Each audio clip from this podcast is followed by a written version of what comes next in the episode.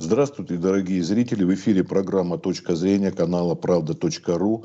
Я ведущий, меня зовут Игорь Букер, и наш сегодняшний гость – директор научно-исследовательского института хлебопекарной промышленности, кандидат технических наук, доцент Марина Николаевна Костюченко. Добрый день. Добрый день. Сегодня мы говорим о хлебе, хлеб всему голова. Но вот а, про хлеб очень много а, различных мифов и домыслов входит в Рунете. Иногда ссылаются на диетологов, на какие-то там исследования. Иногда порой просто мифические, потому что они идут без ссылки. Вот, возможно, вы, как человек, который непосредственно этим занимаетесь, можете нам рассказать. Вот, например, вообще, почему диетологи или некоторые диетологи или отдельные диетологи рекомендуют отказаться от хлеба, не просто даже сократить его, а потребления, а вообще отказаться? Как вы считаете? Ну, вообще хлеб – это ну, такой жизнеобеспечивающий продукт, основной продукт, тем более в нашей стране. А, уважение и любовь к хлебу, мне кажется, у нас наш народ сохранил на уровне генетической памяти. И, к сожалению, всегда вот что-то хорошее, да, я не знаю, может, люди не верят, что вот есть такие безупречные продукты, как хлеб – которые действительно очень полезны. И в, на протяжении последних лет нападки на хлеб не прекращаются. Но если говорить о профессиональных диетологах, если говорить о официальных диетологах, об институте питания, об официальном, о их официальной точке зрения, то никакая диета, самая строгая диета не исключает потребление хлеба. Она может ограничить его количество, может заменить обычный хлеб а, там, пшеничный, ржаной, на безглютеновый хлеб. Но а, никакая диета не исключает. И поэтому, а, в общем-то, правильные диетологи никогда не рекомендуют отказаться от хлеба. То есть э, сокращение хлеба это нормально, а полностью отказ от хлеба это уж, наверное. А опасения связаны, да, действительно, потому что вот э, и глютен, потом там идет различного рода очистка, рафинирование и так далее. Ну, вплоть начнем если с самого начала, что якобы земли, на которых произрастает вот пшеница, еще не обработанная, они обрабатываются, подвергаются вот, различным э, пестицидам, потом ГМО там и прочее, прочее. Вот эти страхи, как вы развеете? Ну, на, начнем с пестицидов. Ничего такого нового в пестицидах нет. Их, э, в общем-то, в истории человечества давно применяют. А все пестициды, которые используются для удобрений почв, они разрешены в нашей стране. Количество их э, в общем-то, строго ограничено и регламентируется. Что касается контроля в хлебе, в зерне, в муке – Э, количество пестицидов контролируется техническим регламентом о безопасности пищевой продукции. Там все количества и виды пестицидов, они уговорены. И контроль осуществляется на государственном уровне, то есть все продукты по содержанию этих, веще, этих веществ, вредных веществ, а это показатели безопасности, поэтому они строго контролируются. Я вас уверяю, что большинство, ну, вернее не большинство, а все виды хлеба, которые сегодня представлены в промышленности, они с этой точки зрения безопасны. Мария Николаевна, а что касается вот ГМО, нам очень многие наши собеседники, да не то, что многие, наверное, поголовно все говорили, что ничего страшного а, в этом нет, наоборот, это как-то позволяет вот продукции нашей, не только хлебу, не только пшеницы, там рожь, и так далее, другим риск, скажем. Вот с вашей точки зрения, ГМО это представляет собой опасность или нет? А, вот академик Тутельян неоднократно в своих докладах упоминал о том, что у нас самая мощная система предотвращения каких-то вот э, негативных э, влияний со стороны генетически модифицированных организмов и э, самый жесткий контроль. Что же касается нашего традиционного сырья, пшеницы, ржи, то у нас использование генетически модифицированных пшени, ну, этих видов а, сырья не, а, не разрешено тем же 21 регламентом о безопасности пищевой продукции. То есть э, наша, вся, вся, вся наша пшеница и рожь, она не генетически модифицированная. И у нас э, такую пшеницу не используют. В других а вот странах еще... есть разрешенные да. линии и пшеницы, и ржи, и других видов. В России а, нет. А мы экспортируем из других стран, кстати. Хватает нам своего? А, ну, вы знаете, а, вот э, что касается пшеницы, ну, все знают, да, это общедоступная информация, что мы там одни из э, первых мест занимаем в мире по выращивания пшеницы, конечно, нет, не экспортируем. А что касается ржи, ну вот сложилась такая парадоксальная ситуация, когда а, вот в прошлом году мы действительно закупали а, небольшое количество и ржи, э, и ржаной муки. Нам своей ржи не хватило.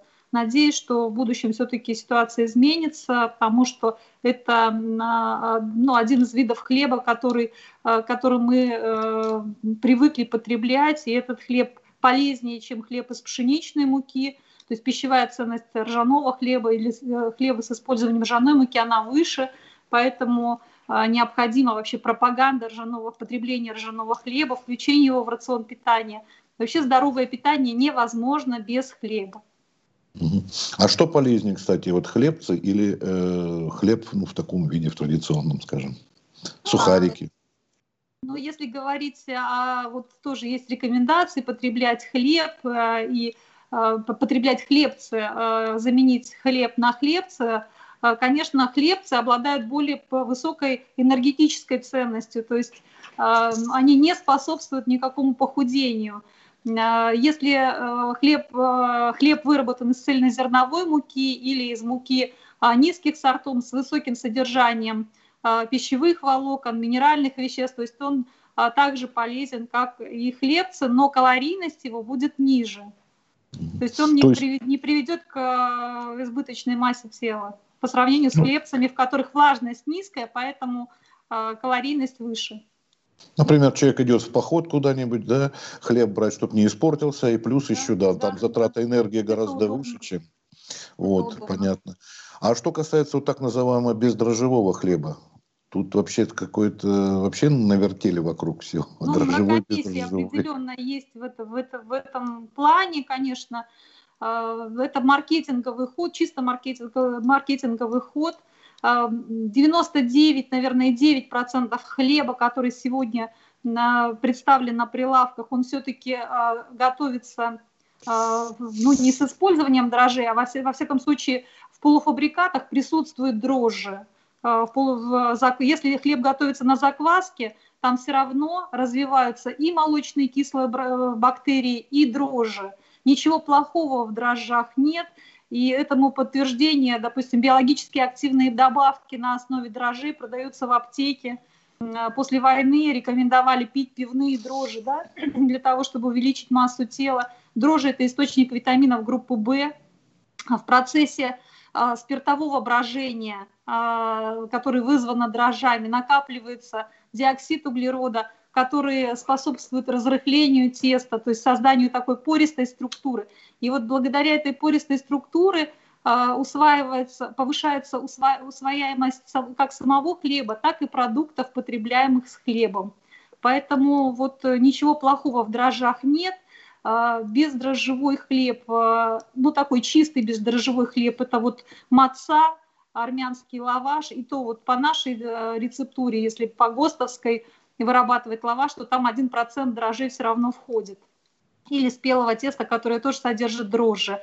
А, есть э, технологии приготовления бездрожжевого хлеба с использованием химических разрыхлителей или э, так называемый взбивной хлеб, но такой хлеб, он менее вкусный, менее ароматный, потому что в процессе созревания теста, в процессе спиртового брожения, молочно-кислого брожения накапливаются вещества, которые формируют вкус и аромат хлеба и которые способствуют увеличению сроков сохранения свежести хлеба, то есть препятствуют черствению в дальнейшем.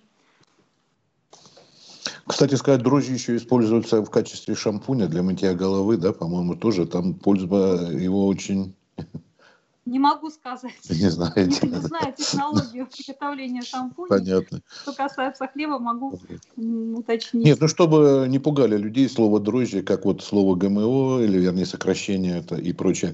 А что касается а, того, что вот вы говорили, хлеб, а, рожь, вернее, а, нам поступает за границу, она ведь проверяется уже по нашему ГОСТу соответствия какие-то Конечно, там... конечно, конечно. То есть и, и, ржаная, и зерно ржи, и э, ржаная мука, конечно же, проверяется и на соответствие требованиям и нашего регламента о безопасности, и уже на соответствие нашим стандартам э, качества. И мы, а вот наш институт, наш институт проводит мониторинг э, качества муки. Вот в прошлом году мы такую работу провели и пшеничной муки, и ржаной муки, и была ржаная мука из Прибалтики, из Финляндии. Ну, в общем-то, качество муки достаточно хорошее. А вообще откуда лучший такой хлеб мы получаем у нас, на, по нашим регионам? Вы о чем говорите? О, о хлебе? Я имею в виду, да, конечно, о хлебе. О хлебе, о ржи вообще лучшие, может быть, лучшие сорта, может быть, наиболее, не знаю, из них более вкусный хлеб. Я уж не знаю, как там правильно это сформулировать вам. А, ну, мне вот. кажется, в любом регионе можно любом найти есть. виды хлеба, а, которые вкусные, полезные. Сейчас угу. очень развитая, допустим, а, получили развитие пекарни, где можно, в общем, приобрести горячий хлеб, э, хлеб э, свежевыпеченный. Такой тренд последнего времени – это хлеб на заквасках. То есть традиционные закваски получили распространение. Они, в общем-то, сохранялись на хлебопекарных предприятиях, таких индустриальных.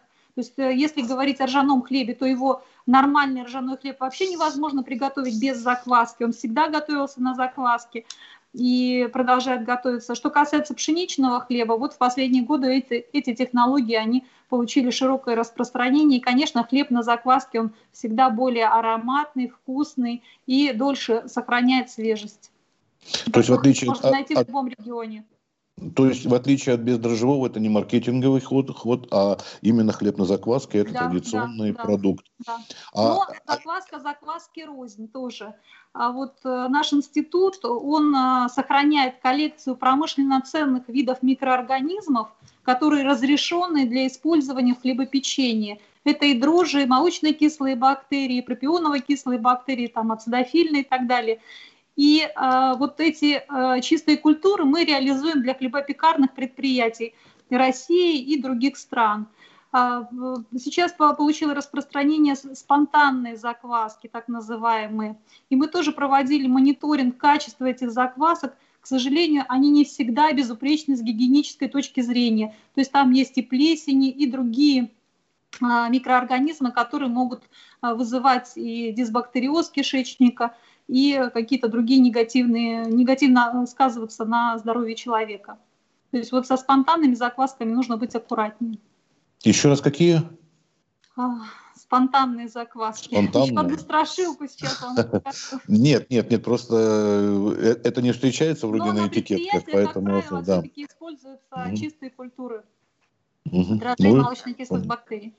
А вот то, что отдельные э, продукцию упаковывают там в вакуумные мешки, просто это вот ну, просто так удобство, никакой разницы нет или сохраняется дольше что-то? Ну, вы знаете, э, любая упаковка, любая упаковка, она с одной стороны, ну, не хочется такое сильное слово употреблять, убивает хлеб, а с другой стороны, она сохраняет э, свежесть хлеба, сохраняет, э, то есть хлеб дольше не черствеет в упаковке, дольше не плесневеет, то есть он дольше не портится. А, но, конечно же, вообще хлеб относится к свеже, а, там, к скоропортящимся продуктам, которые нужно употреблять в первые там, два дня после покупки, поэтому а, вот, ну, я люблю, например, хлеб в бумажной упаковке, чтобы он сохранил вот, хрустящую корочку, и, конечно, люблю свежий хлеб. Но, тем не менее, наши современные такие требования, они, в общем-то, как бы заставляют хлебопекарные предприятия вырабатывать изделия с более длительными сроками хранения, и упаковка здесь, она помогает сохранить. Если говорить о вакуумной упаковке, то, конечно, вот я даже попросила коллег упаковать, не знаю, видно будет или нет, а, упаковать да. половинку батона, и он уменьшился сразу, ну, практически на 30%, причем эта упаковка не совсем вакуумная, а только близкая к вакуумной. Если упаковать э, в ну, таком вот жестком вакууме, то этот батон он превратится в блин. То есть э, товарный вид изделия он, он теряется, и, конечно, он восстановится, но не, не в достаточной степени. Поэтому э, в хлебопечении вакуумная упаковка ну, такого широкого применения не нашла. У нас термоусадочные пленки, ну и другие вот пленки, которые разрешенные, конечно, Роспотребнадзором для упаковывания пищевой продукции. Марина Николаевна, а хлеб для наших космонавтов не готовили? Ну, жаль, что вы не знаете. А, хлеб для космонавтов с начала космической эры разрабатывался и производился в нашем институте, и до сих пор производится этот хлеб, и мы а, регулярно, вот буквально я на прошлой неделе подписала только заявку а, на очередную партию выработки такого хлеба. А, сейчас вот тоже мне коллеги принесли, я покажу. Вот хлеб видно, не видно? Видно, да, это спасибо, хлеб, видно. хлеб столовый, то есть это хлеб а, ржаной а, для а, вот, питания космонавтов. То есть мы такие, и там ассортимент достаточно широкий. Это и бородинский хлеб, московский, рижский.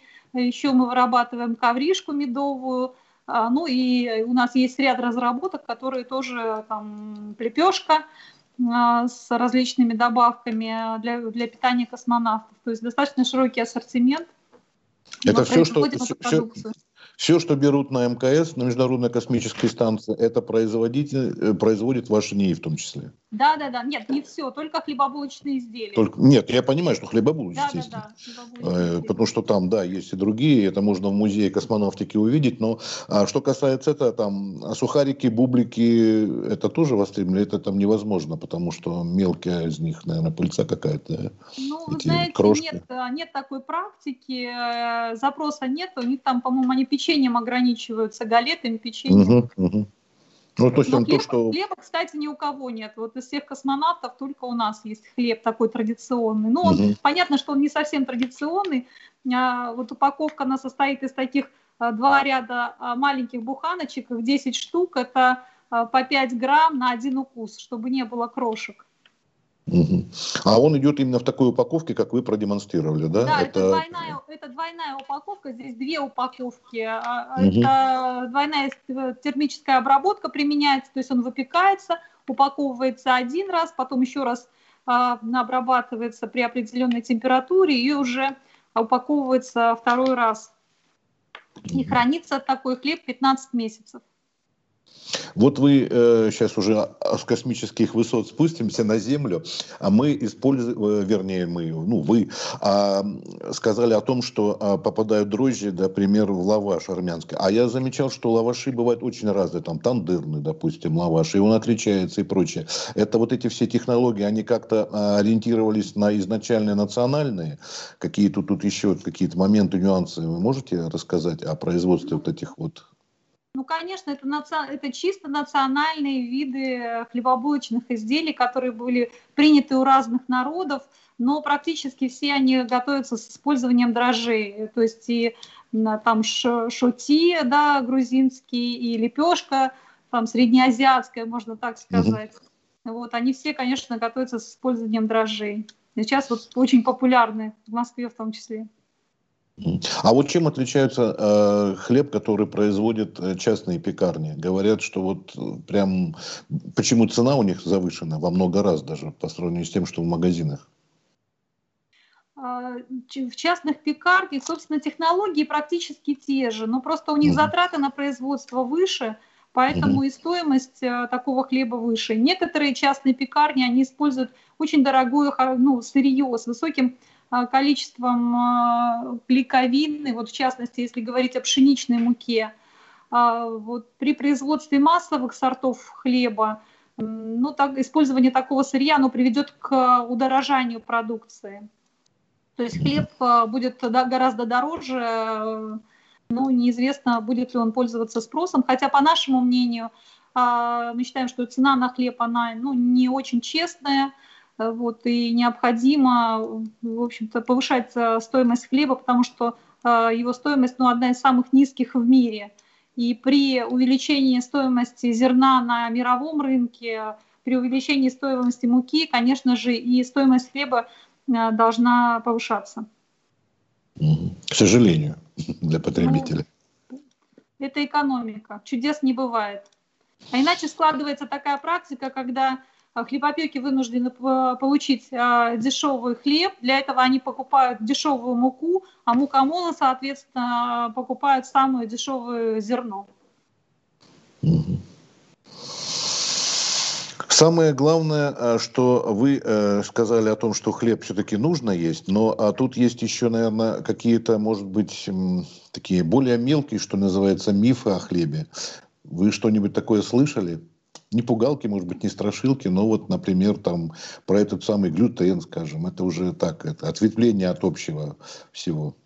Клейковины ну, какие-то. Что касается, что касается глютена, да, есть люди с непереносимостью глютена, это больные, вернее, а, целиакии или глютеновой энтеропатии. Это заболевание, а, этим заболеванием страдает 1% а, населения, ну в среднем 1%, в некоторых странах фиксируется 2%. Ну вот я слышала вчера информацию, что в некоторых странах, до 4, в азиатских странах до 4%.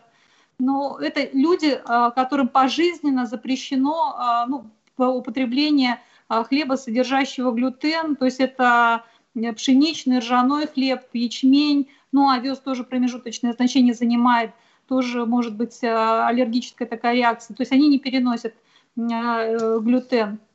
Что касается основной части населения, то э, вот сегодняшнее распространение, ну, это дань моде, это такой вот тренд здоровое питание в большей степени. Есть люди, которые с такой аллергией, есть аллергия на глютен, но это заболевание, которое проходит и которое излечимо, и просто нужно несколько месяцев воздержаться от потребления продукции с глютеном. Это же не только хлеб, это же и да. мучные кондитерские изделия, и на самом деле глютен может содержаться и в других продуктах, и в колбасных изделиях каких-то, и в э, соусах различных. Поэтому вот э, людям с такими заболеваниями нужно ограничивать. Что касается остального населения – а, нужно потреблять, а, в общем-то, хлеб и ржаной в большей степени, но и пшеничный.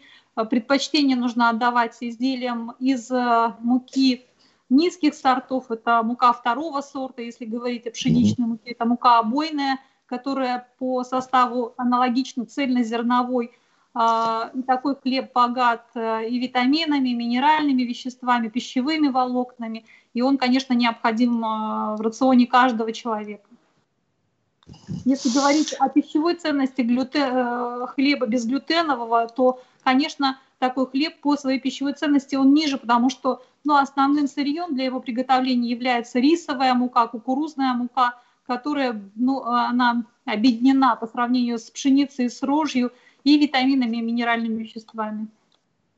А когда люди, скажем, ну, если, может быть, даже не пожилого, ну, более старшего возраста говорят, что вот, дескать, 30-40 лет назад хлеб был вкуснее, это просто потому, что они были моложе, им вкусовые качества. Изменились какие-то технологии производства хлеба за последние вот 30-40, может, 50 лет, я не знаю, вот за какой-то период в целом. Ну, у нас очень консервативная отрасль, и кардинально, кардинально э, вот, э, технологии не изменились. Но в последние годы появились технологии э, с использованием холода, это отложенное брожение. Вот буквально сейчас такое очень популярная эта технология, когда готовятся хлебобулочные изделия и полуфабрикаты.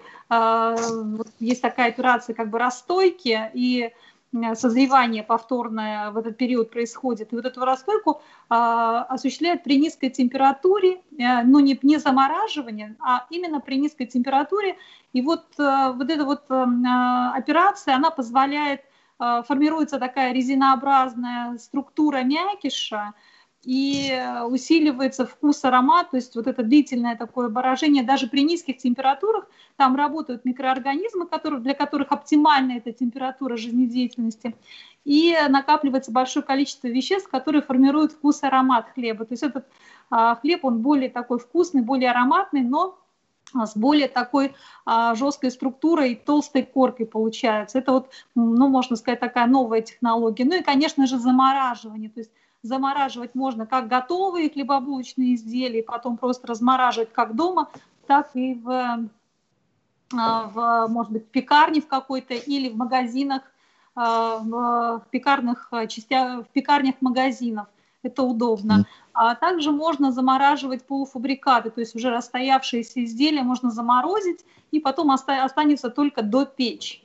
И, соответственно, получить э, свежий ароматный хлеб как дома, так вот тоже в магазине. Это реализуется. Ну да. А вообще, Марина Николаевна, вы могли бы э, какие-нибудь рекомендации нашим зрителям дать вот, по хранению хлеба дома? Пишут иногда, что лучше действительно, вот вы тоже сказали, в пакетах бумажных хранить, а не в целлофановых, которых они начинают там, да, преть, влага выделяется. Можно ли там заморозить его действительно, чтобы он подольше лежал, если там, ну, мало ли, потом его разогреть в микроволновке или еще. Вот какие-нибудь советы могли бы, рекомендации дать?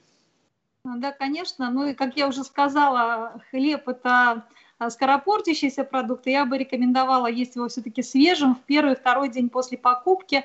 А, и в зависимости от того, сколько вы планируете хранить, то есть вы же знаете, сколько вы потребляете хлеб ежедневно, а, можно дать рекомендации. Вот если вы понимаете, что вы там сегодня-завтра его съедите, можно его хранить в бумажной упаковке, то есть э, чтобы он сохранил там хрупкость корки и, собственно, а, не укладывать его в а, полиэтиленовую. Можно хранить в упаковке, который, в которой вы приобрели хлеб, если вы понимаете, что вы будете хранить там ну, 3-4 дня, то есть э, с учетом рекомендаций производителя. Если вы понимаете, что э, и этот э, срок недостаточен, да, то есть, вернее, он, вы будете дольше его хранить, можно положить хлеб в холодильник, но при этом нужно понимать, что хлеб быстрее зачерствеет. То есть процессы черствения – процесс это изменения крахмала хлеба а, в холодильнике происходит быстрее. И если вы там, не знаю, купили э, много хлеба, были на какой-то ярмарке хлебной и набрали разных образцов,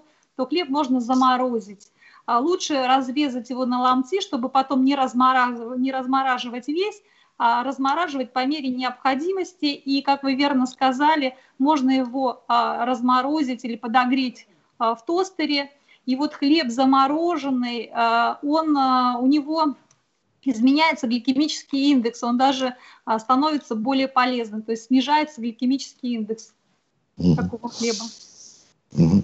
А вот когда вы сказали о том, что э, сейчас я вот вспомню, а, нет, наверное, другой это был. В холодильнике он нет, не заплесневеет, но черствеет быстрее. Не в холодильнике. Вот когда а, приобретаются, а, допустим, хлеб одновременно в магазине, наверное, только зависит от даты производства. Один из них а, чаще покрывает или быстрее покрывается плесенью, а второй вполне себе съедобный. Вот от чего это может зависеть? А, ну, вы знаете, считается, что хлеб а, на выходе из печи, он стерилен. То есть а, температура выпечки в в процессе выпечки, ну там температура до 300 градусов достигает, а в процессе выпечки а, тестовая заготовка прогревается до 220 градусов на поверхности, ну до 200 там 220 а, градусов на поверхности, а в центре мякиша до 96-98 градусов. То есть и выходя из э, печи, хлеб практически стерилен. И вот это вот э, плесни, плесневение хлеба – это результат повторной контаминации, то есть уже из воздуха, из э, каких-то предметов, с которым соприкасается хлеб, э, происходит заражение плесенью, и потом уже плесень развивается на поверхности, и потом уже из поверхности она поражает и мякиш. И то есть за, очень влияет на плесневение санитарное состояние. Ну, Многие предприятия для того, чтобы а, предупредить плесневение, они еще обрабатывают а, там ультрафиолетовыми лучами или стерильным воздухом хлеб перед упаковкой. А, но на плесневение еще очень влияет технология. Чем длительнее технология приготовления хлеба, на опаре, на закваске. Чем дольше хлеб хранится и больше там накапливается органических кислот, веществ, которые предупреждают вот эту вот микробиологическую порчу, тем, тем дольше хранится хлеб, не, не черствеет и не плесневеет. Ну и, наверное, последний вопрос а, по поводу э, хлебниц. А, есть деревянные, есть пластиковые. Тут какие лучше, какие удобнее? А, ну, э, дерево, конечно, считается, что экологичнее, все-таки э, предпочтительнее деревянные хлебницы, но нужно понимать, что э, их нужно и, и, и за деревянной хлебницей, и за металлической, и за пластиковой нужно следить, да, то есть периодически там раствором уксуса протирать, чтобы как раз вот не было там, может быть, крошки какие-то попали, чтобы не было плесневения или, не дай бог, картофельные болезни. Это другая тоже достаточно распространенная порча хлеба. Вот э, хотела бы предупредить телезрителей, если вы режете хлеб на на ноже остался след от хлеба, как бы э, вот э, немножко подклеивается мякиш к хлебу. Такой хлеб употреблять ни в коем случае нельзя. Это хлеб, а, пораженный картофельной болезнью. А, есть такая бациллус субтилис, такой микроорганизм, который вызывает вот эту картофельную болезнь хлеба. То есть э, идет гидролиз крахмала, гидролиз белков, хлеб приобретает неприятный запах. При сильном поражении так, такие вот слизи даже формируются в мякише хлеба. Ну а вот при таком начальной, при начальной стадии легкий фруктовый запах формируется. И такой хлеб а, не, ну, лучше не употреблять в пищу, потому что может, конечно, дисбактериоз возникнуть. А прежде всего обратить внимание на нож, да, вы говорили? Ну, Или... вот если след такой остается угу. на ноже, то это, возможно, признак э, вот, угу. порчи хлеба. Хотя сейчас сорта хлеба разные, и вот э, в какой-то передаче я снималась, привезли хлеб из монастыря, из какого-то, а, вот как вот как по какому-то старинному рецепту, но там просто, можно сказать, мякиша не было. Хотя это хлеб а, на, из ржаной муки, он а, очень такой влажный, мягкий. И я думаю, что даже от такого хлеба, при резке такого хлеба тоже бы остался след на ноже.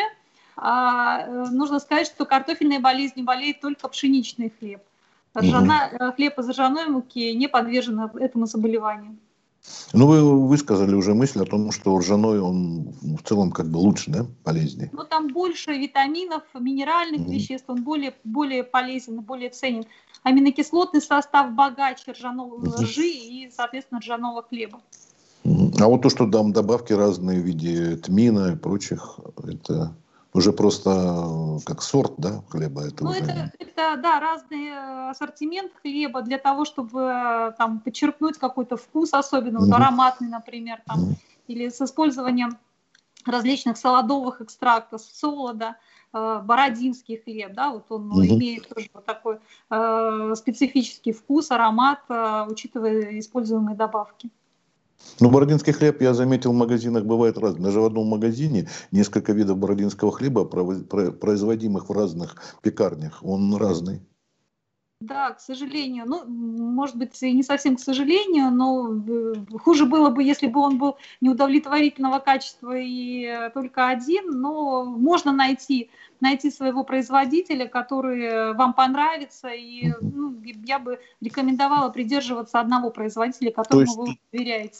ГОСТа какого-то определенного нет на производство Нет, на бородинский хлеб есть, есть ГОСТ, причем достаточно такой он с историей ГОСТ. Это в 31-м, по-моему, или в 30-х годах его разработали, этот ГОСТ, потому что как раз было такое разнообразие. Каждое предприятие пекло по своему рецепту, по своей технологии. И было принято решение разработать стандарт на бородинский хлеб, так как он пользовался популярностью как тогда, так и сейчас. И был разработан этот стандарт. Но сейчас есть вариации бородинского хлеба Бородинский новый, Бородино и так далее, то есть которые допускают отклонение в рецептуре, отклонение в технологии от э, традиционного классического хлеба. Поэтому смотрите, обращайте внимание, по ГОСТу ли сделан этот хлеб. Угу. Как правило, то есть остальные сделаны... Предприятия, да, они придерживаются ГОСТа. А остальные делают по ТУ, да? Наверное, так ну, получается. Ну, ТУ, не, это, нельзя сказать, что ТУ это плохо, это просто другой да. вид хлеба, другая ну, технология понятно. и как бы другая рецептура. Нет, но если человек хочет, э, потребитель хочет э, приобрести именно классический бородинский, то нужно смотреть на произведен ли по ГОСТу, правильно я так говорю? Да, а, да. а ГОСТ будет, будет указан 30-х годов или он уже претерпел изменения? Нет, там, нет 70... он сейчас вот на, на память выскочил из головы, угу. на, как, ну, нет, году стандарт, ну уже в советские времена он такой более поздний. Угу. Спасибо. Мы, наверное, будем заканчивать. Вы, может быть, что-то в заключение хотели бы сказать нашим зрителям? Ну, я хотела бы сказать, еще раз подчеркнуть, что а, без хлеба а, рациональное, здоровое питание невозможно. И всем пожелать, чтобы на столе у вас дома всегда был вкусный, полезный, ароматный, качественный и безопасный хлеб.